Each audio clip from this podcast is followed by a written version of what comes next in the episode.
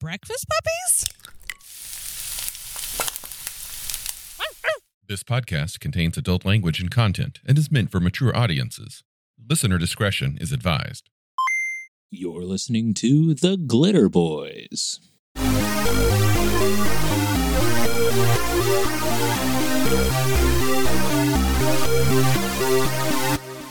January 1999. I had just moved to Oregon and this came out Rifter number five with this beautiful stolen cover from uh, the Butts edition, where they're uh, looking out over the valley and uh, there's that rift pouring through the mountains. And they just decided that that would make great cover art. And fuck, I agree.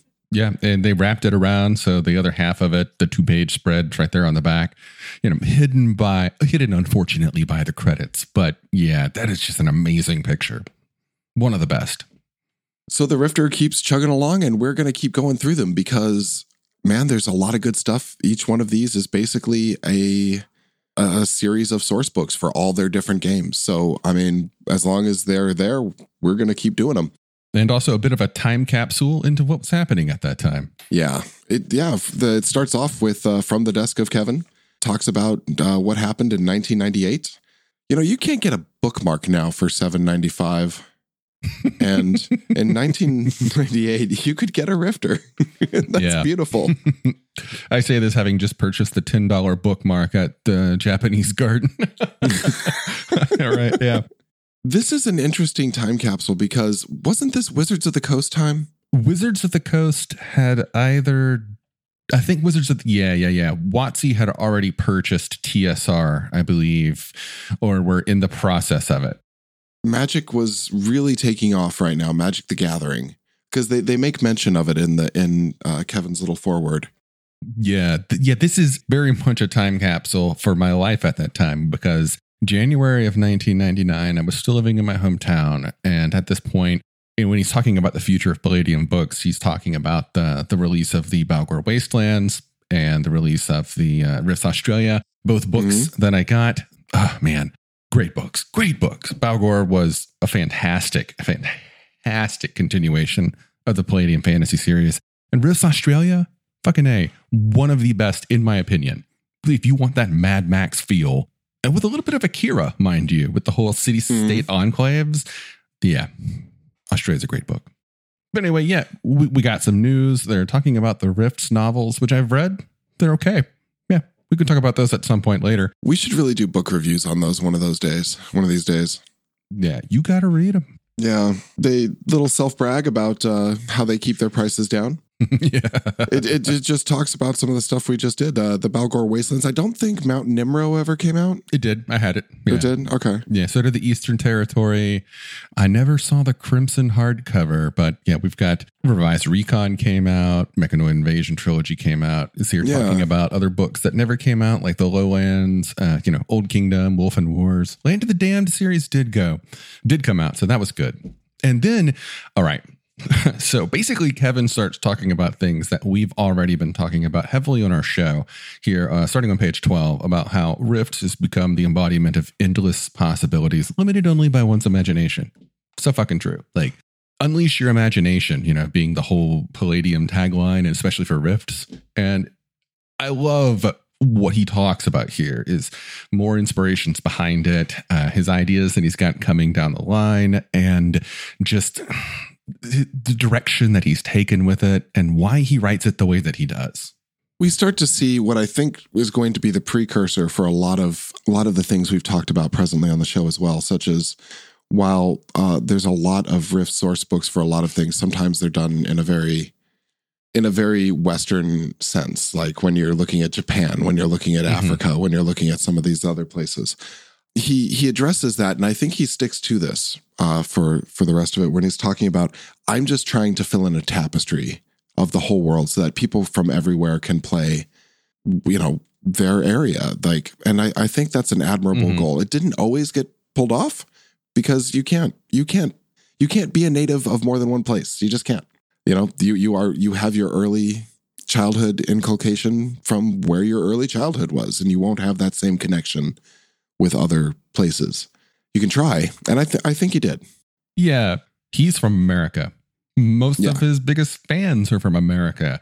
Clearly, there's going to be a very heavy American focus on the settings. And uh, what he's ultimately saying here is that that just means there's going to be more Rifts North America source books. I think you can also read into this a little bit that he's not really coming out and saying, which is when you read any of the foreign stuff, also understand that it was probably largely written by somebody from America who was inspired by it. Mhm. It's not always true. Sometimes they do have people from those areas write their own stuff, but that's a subject for another longer discussion Right. about cultural accuracy in the other books. But he does talk a bit about freelancers, and he does bring in freelancers to write some of these non American source books. Mhm. That's why you see a somewhat different writing style a lot of times. And we go straight from that heavy topic to Knights of the Dinner Table because Woohoo. that's a side swipe you want to do. People die and are brutalized by the GM. Next, uh, Yeah, pick on Bob Day, basically. Everybody hates Bob. then we get to something that's going to be going away soon. Robotech. Well, at least in the context of this era, yeah. Now there is some fun stuff here for Robotech. There is the Zentraedi Heavy Assault Pod. Now this is interesting because this is the the uh, REF making a mecha for for Zentraedi that aren't headless ostriches, and it's it's gorgeous. It's a it's a good looking robot. But hey, look at uh, look at the MDC and think about what we just talked about for the Borg. Yeah, main body 350 plus an additional 100 on the chest and underside. Okay, yeah, 450. Yeah. Uh, like yeah. a, a, a, Borg in this could get into a punching match. Mhm. Well, yeah, especially if that Borg was wearing his external armor. Fuck yeah. Yeah. Then we have an actually somewhat better looking hover tank. I like it. Yep, Wayne Bro. I- Is- bro. I, Wayne I did it's not I did not like the original hover tank in in Macross. This this is a nice looking thing because it it kind of matches the uh the Macross officer pod for Zentraedi, but makes it into a transformable hover tank as well. It's really cool. Yeah, I like it. Then we move on uh, from that beautiful artwork to Apollo doing Heroes Unlimited.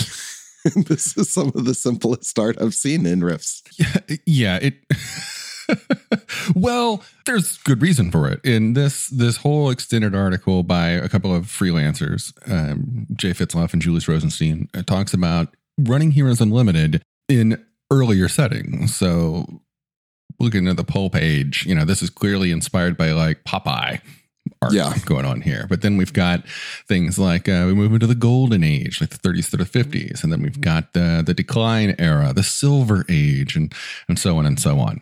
And I I do love that all of the art in this section matches that kind of stuff. Like, you know, we've got some golden age styled art here in the golden age section, and then we've got um, you know silver age stuff there, and then we've got what is clearly some 1990s comic book style art there on page 29. Like, Yeah. wow. that I think is more 90s than all of Heroes Unlimited combined. well done. There, there was, yeah, there was a, a very much a style to the to the '90s comic books that was just unsubtle. we'll just Yeah. leave it at that. And this article was broken up by an unfortunate, unfortunate today look back at something that people were excited about that never came to happen. And that is the second edition of the Ninja Turtles RPG, which never happened. And that is a beautiful fucking piece of Casey Jones. Mhm. It's so sad. Could have been a great book. And technically, it kind of was. They turned it into After the Bomb, and After the Bomb is awesome. Was after the bomb mainly cut and paste from that? Well, the second edition, yeah. Oh, I think it was second edition. Anyway, what we look at as After the Bomb now was essentially what was supposed to be released as Ninja Turtle second edition with the serial numbers filed off. Yeah. Well, it moves on into my people. Uh, the Yetis, abominable snowmans, people from the Himalayas, foul tempered, violent, dim witted, and smell horrible. My first exposure to what they call the Rahu Men was from Monsters and Animals for Palladium Fantasy. Mo- mm-hmm. Rahu Men are in there, and they actually feature at least a couple of them feature pretty heavily in the extended fantasy campaign Island at the Edge of the World. But The Rahu Man in in other settings is yeah, they, they fill the role of the Yeti in you know classic Earth, Yeah. Heroes Unlimited, and Ninjas and Super Spies. They're four armed, they're mega damage creatures on Rifts Earth kind of thing, but they have their own martial arts styles. And this article goes into their history and how you can, can how you can play one with the base classes from Ninjas and Super Spies. It's a very interesting world they come from too. It's it's a mountain world. It's basically a, a volcanically active large earthquake. Just it's it's a planet of mountain. And I I I would love to see a world book on that eventually. I doubt that will ever happen. It's a niche of a niche of a niche. Yeah, probably not. So I, I would like to address page 37 here, and my favorite word in this whole book, is Zwitentang. Zwitentang. I don't know if that's how it's pronounced, but I'm calling it Zwitentang. Oh, the weapon proficiency? Yeah. it's just a big fucking stick. It's essentially the Rahu Man shillelagh. you know, I think they missed a golden opportunity here, artistic wise, and that was to show the Rahu man doing literally any domestic task. Like, whenever you see a four armed critter of any kind, it's clutching weapons. I mean, because overpowering blender of, of blades and guns and. But I mean, doing the dishes or, or painting or Yeah. uh, or you know gardening, uh, pulling weeds. I mean, it would it would really rock to be a Rahu man at that time. Well, in their credit, in the Island at the Edge of the World book, there is art of one of the Rahu men being a shepherd. Shows him in his field with his shepherd's crook and his, you know, sheep and animals behind him. Not dressed for combat in any way whatsoever. Excellent. I like that. I, I, I think, I mean, we all, it's, it's action. Rifts is uh, especially is action. It's, it's geared that way. But I mean, it's, it's, it's fun to show that bit. I've always liked the, the art that shows the in between moments. Um, I, I think like Agreed. early second edition D and D was fantastic for that. I want to give a shout out to an artist online named Arthur Asa, uh, ASA. He did art for me on commission for one of my old D and D parties, and I specifically contracted with him because he does amazing slice of life art. Mm-hmm. And I wanted my entire group, and by that point, our D and D party had consisted of among six players, about 15 characters that had come and gone and had a headquarters and whatever. Anyway, had this piece commission that had all of them standing in the dinner line. and Aw. it's wonderful. Well, that moves us away from the Rahu men. First, we were looking at ninjas and super spies, and uh, now we're looking at rifts and what classes they do. And we get back to the Zwitentang. and then we talk about their physiology, and we've got more art. Now we see them with some cybernetics or whatever. eh, Armor? Cybernetics? I can't tell. you know, base race stuff. But then we get back to something really fun for Matthews, and that is Mhm. rune weapons from the Palladium Fantasy verse. Yes. And we've talked about them in previous episodes and how metal Palladium really is.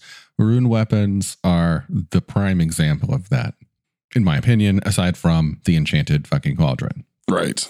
They all look like Stormbringer. Uh, they're all pretty badass. Um, Yeah. We got some rune swords. We got some rune daggers. We got a rune helmet. yeah, just Mm. don't don't put these on your face. Don't don't put them in your hand. Don't don't. Un- Unless you're in that kind of campaign. I mean, if, if you're in the gain ultimate power to fuck up planet, then yeah, you should pick up a rune weapon. Now, then after this, we get into a cross megaverse article about barnstorming. This is a lot of fun. It's fantastic. My first exposure to the concept of barnstorming was from the writer uh, Richard Bach. He Mhm. wrote Jonathan Livingston Seagull, Yeah. but he also wrote something called Illusions, Adventures of a Reluctant Messiah. And Mhm. in that, he talks a lot about his barnstorming. And I love the idea of bringing in the barnstormer, you know, the, the itinerant pilot who just lands in a field somewhere, charges money for some rides, gets a place to sleep for the night, Does some tricks for the locals. Yeah. And this talks about how to bring that into all of the Palladium games, except for maybe like fantasy. Remember my complaint about the art just a second ago? I love the Barnstormer pick, where it's this like, you know, kind of burly guy with a mustache, missing teeth, just grinning his fool head off as his canopy is in the back as he ejected. It's fantastic. They take the idea of the original Barnstormer and morph it into something of a test pilot.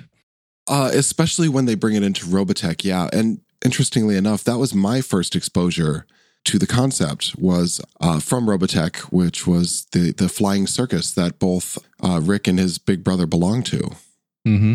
So yeah, that's a, flying circus. That sounds like a great way to grow up. But yeah, it, it talks about the different settings you can use it in, uh, up to and including Nightbane and beyond the supernatural. Yeah, uh, they add some really cool rules in here for dogfight combat. Mm-hmm. Really dig it. We've got Techno Wizard Barnstormers. We've got Techno Wizard Planes.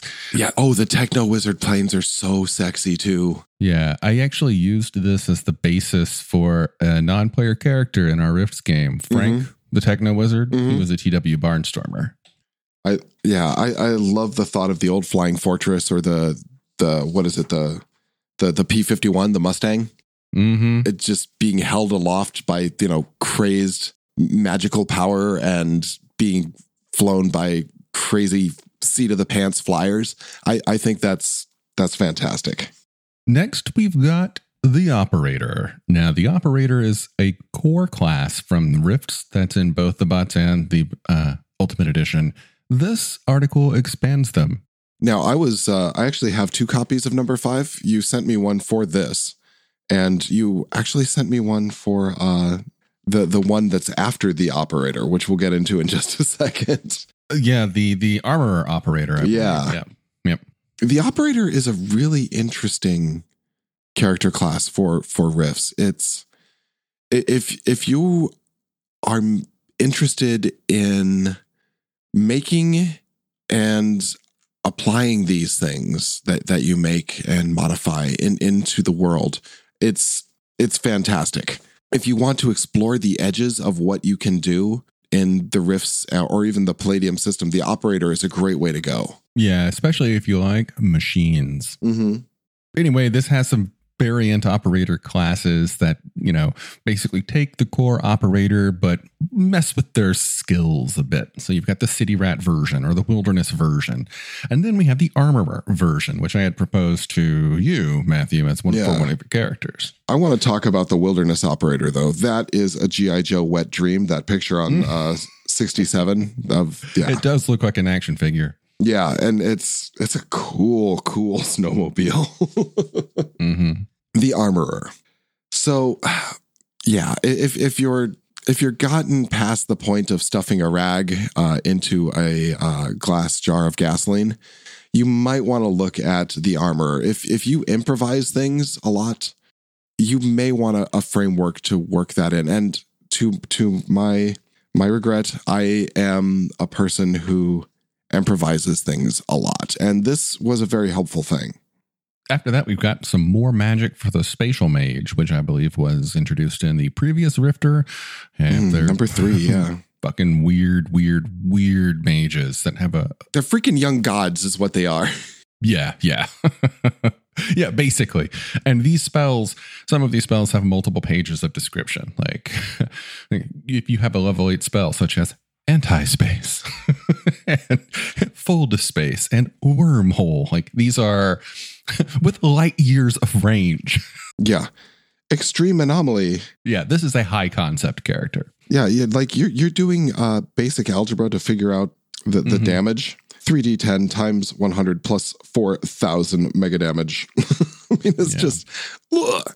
we've we've spoken a time or two about well, many times about the distinct lack of balance in Rifts. I, I would say this is the high end of that as far as like player player character classes go. However, I find it to be to be fascinating, and um, yeah, there's more stuff in there for it. Then we move to Nightbane, the tribes of the moon. Now, this is another continuation of a previous article. This takes the tribes of the moon from the previous issue of the Rifter and expands it further. I don't really know if this was intended as to be a two-parter, but uh, if it wasn't, now we've just got more for it. This is part two of that. More tribes, more characters, all different kind of interesting stuff going on here. If you're into Nightbane, and you like werewolves, this is for you. Or bear wolves or jaguar wolves or Yeah. various lycanthropic things. magical items and story hooks and factions. It's, you know, more of the things that I think Nightbane does best. Some good adventure hooks too. Then uh, we have the continuation of the Siege of Tolkeen. hmm And followed by the Hammer of the Forge. Yeah. And we're going to be seeing these for many issues to come. Now these were eventually collected in books, right? I know actual Hammer of the? Forge was. I don't know about the Siege of Tolkeen. Okay, I want to bring your eye to something at the very last page of this book. Are you there with me? Page 112? Mm, yes. Okay, see that bot there? No, I don't because it looks like Right above Rifts RPG? Yeah, see, I am ah okay. I have the digital version in front of Okay. me, and they replaced the ads pages with more up to date stuff. Oh, okay. Well, there is Yeah. a 40k knight there, uh, which is now apparently part of Rifts. like it is, it is straight up that. Like it, this is this is swiped and stolen and changed. The serial numbers were filed off, and I think it was moved across state lines. So I think they're allowed to have it, but it is very much 40k. As long as it's not literally with the, using the word Space Marine, I think they're good. Oh, it's so close, and you want to be so careful with Games Workshop, those litigious Mhm. bastards. Yeah, Uh, anyway, so that was uh, that was Rifter number five. good addition. It's got Yeah. good stuff, Lot- especially if you're into everything. Actually, it's got something for everything. Not really into Beyond the Supernatural, but most of their other settings that were out at that time are supported in this book. Yeah. Uh, once again, the Rifter is a fabulous resource, um, and we've heard buzz about it being restarted. It's it's good to go back through and see what you need for the games you're interested in, and you can still pick up copies of all of them. So Mm-hmm. That's a resource for you, and it's it's still a very affordable resource. All right, that's all I got. All right, that's all I got. We'll see you on the next one. Thanks for listening.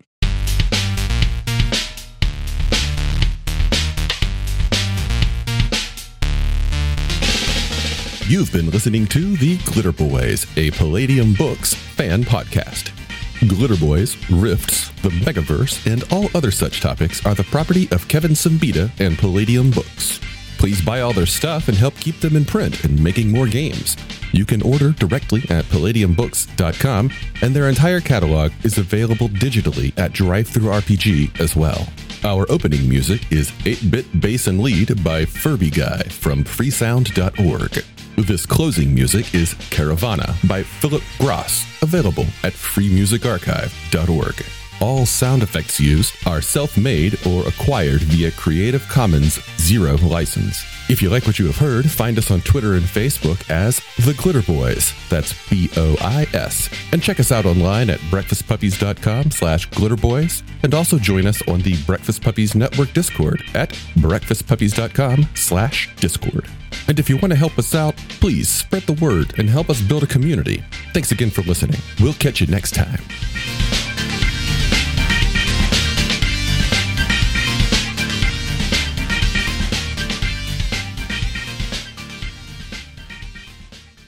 ONPC has gone away from me. He's dropped the signal and I'm singing to myself. I hope he hears this when he gets back to the Jitsi meeting. And then we can talk more about the Rahu Man. Rahu Man. And this is the end of the recording because the internet is a cruel and fickle mistress and it decided just to separate us forever. Lost to the electronic seas. NPC.